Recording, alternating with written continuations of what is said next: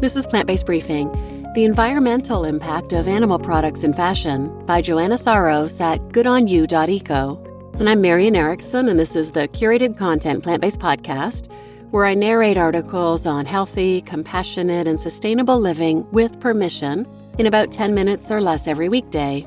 Today's article is from goodonyou.eco. They're the world's leading source for fashion brand ratings with their app and their website.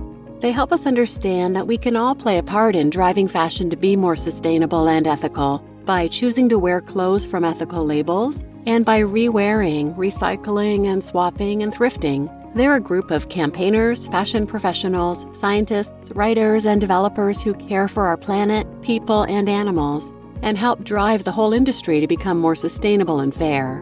So now let's get to today's plant based briefing.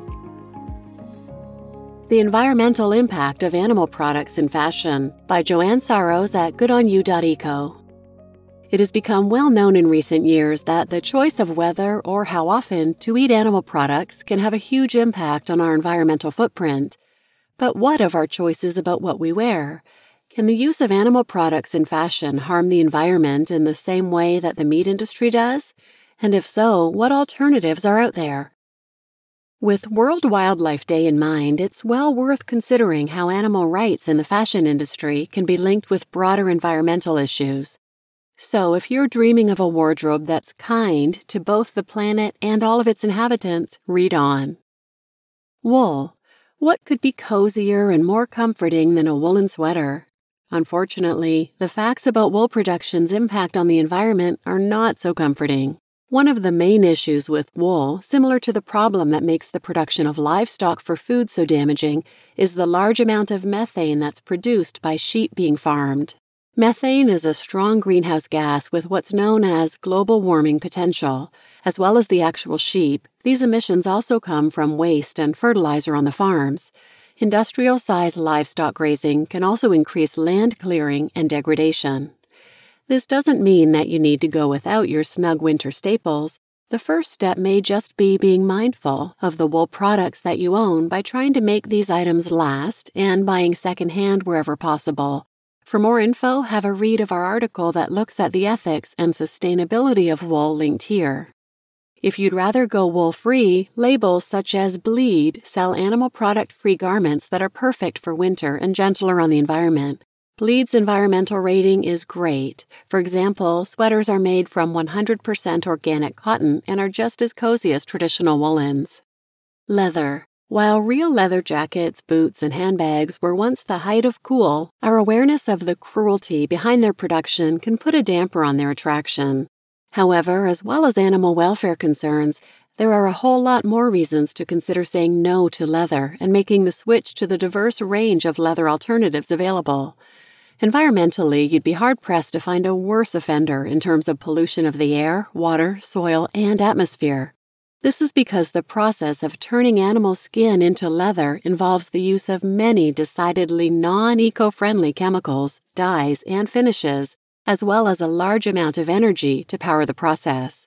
Finally, effluent from tanneries, which is a known pollutant of major waterways such as rivers, contains washed out chemicals used in the production process, including sulfur, nitrogen, and ammonia. Yikes. So, is faux leather the answer? While a great step for animal welfare, simply buying animal free or vegan leather can be somewhat of a lucky dip when it comes to environmental footprint. Unfortunately, some faux leather garments can still cause significant damage to the environment through their production, particularly those made from PVC, aka glorified plastic. The good news is there are plenty of other surprising organic materials used in the production of shoes, jackets, and other items traditionally made from leather, such as cork and pineapple leaf fiber, which are far more environmentally friendly than both animal leather and synthetic leather. Because cork can be stripped while the tree continues to grow, this is an extremely sustainable material, and pineapple leaf fiber is literally turning what was once considered trash into treasure. Here's one of our favorite labels that uses these innovative materials to create boots and other products. NAE Vegan Shoes. NAE is a Portuguese footwear brand using innovative materials to create shoes with no animal exploitation.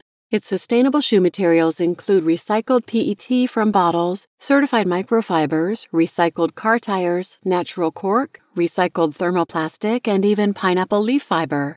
NAE also lines its stylish sneakers with material made via a carbon neutral manufacturing system. For more information on ethical and enviable products, a great starting point is our material guide to eco friendly leather alternatives linked here that highlights some of the best animal free fabrics that recreate leather's famously hardy and durable qualities. Fur. Fur has the dubious honor of being the first garment that people associate with animal cruelty, with famous protests and campaigns from the throwing of red paint to PETA's I'd rather go naked than wear fur, etched into popular culture. What attracts less publicity but is just as worrying is its environmental impact. The environmental impact of fur in fashion varies depending on the garment and animal used, but in general, many of the problems present in the production of wool and leather, toxic chemical runoffs in the after process, and carbon emissions produced in the course of farming the animals, are also an issue with fur. In fact, as we point out in our article all about fur linked here, the climate change impact of one kilogram of mink fur is five times higher than that of wool. What about faux fur?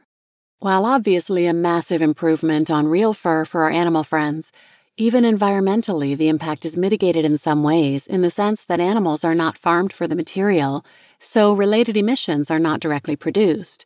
However, there are still some problems to consider when buying clothing that uses large amounts of this material. One of the major issues is that faux fur is usually made from synthetic fibers that contribute to microfiber pollution, just like some faux leather products, an unfortunate trend that could be attributed to fast fashion hijacking the ethical fashion movement. Remember, cheap, fast fashion usually comes at a cost somewhere along the supply chain. That's why our rule of thumb is to shop secondhand or invest in high quality, long lasting pieces from labels that are transparent about their materials and processes used.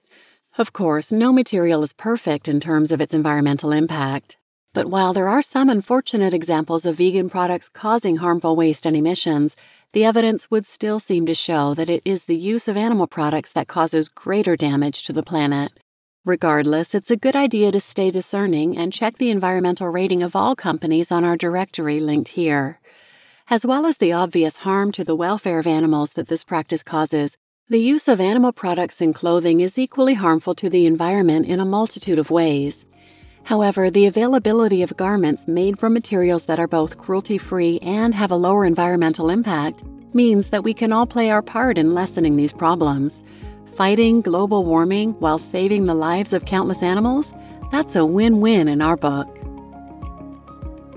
You just listened to The Environmental Impact of Animal Products in Fashion by Joanne Saros at goodonyou.eco, and I'm Marian Erickson, your host.